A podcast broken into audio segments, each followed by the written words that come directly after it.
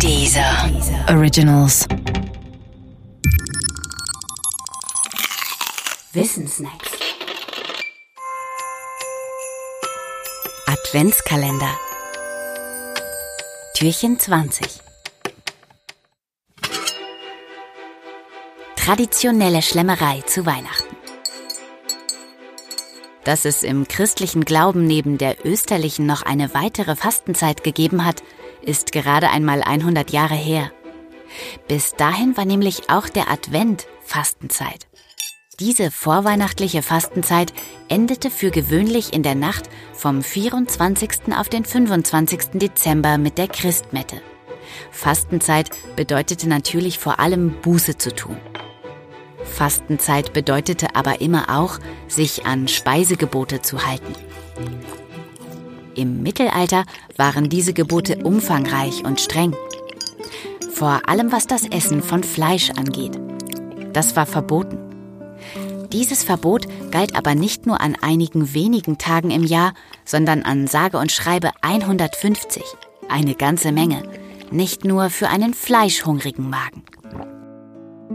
Was also tun, wenn man am Fastentag doch einmal einen Sonntagsbraten essen wollte? Genau. Man kam nicht auf den Hund, sondern auf den Fisch. Weil Fisch nicht Fleisch ist, wurde Fisch zum Fleischersatz. Das ist der Grund dafür, warum sich um Klöster herum oft Teiche finden. Und es ist auch der Grund dafür, warum der Weihnachtskarpfen ein klassisches Heiligabendgericht ist, aber kein Weihnachtsessen im eigentlichen Sinn. Denn der Heiligabend gehörte noch zur Fastenzeit. Er war ihr letzter Abend. Und zugleich war er der letzte Abend vor dem großen Fest. Um diesen speziellen Abend angemessen begehen zu können, bedurfte es eines eigenen Festmahls. Und eben dies ist der Weihnachtskarpfen. Der ist allerdings bei uns etwas aus der Mode gekommen und wurde vielerorts gegen Bockwurst mit Kartoffelsalat getauscht. Durfte er ja auch, da der Advent ja eben keine Fastenzeit mehr ist. Ganz anders die Weihnachtsgans.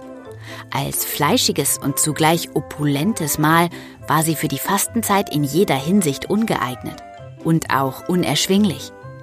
Erst als breitere Schichten sich Gänse leisten konnten, wurden sie zu einem weihnachtlichen Klassiker.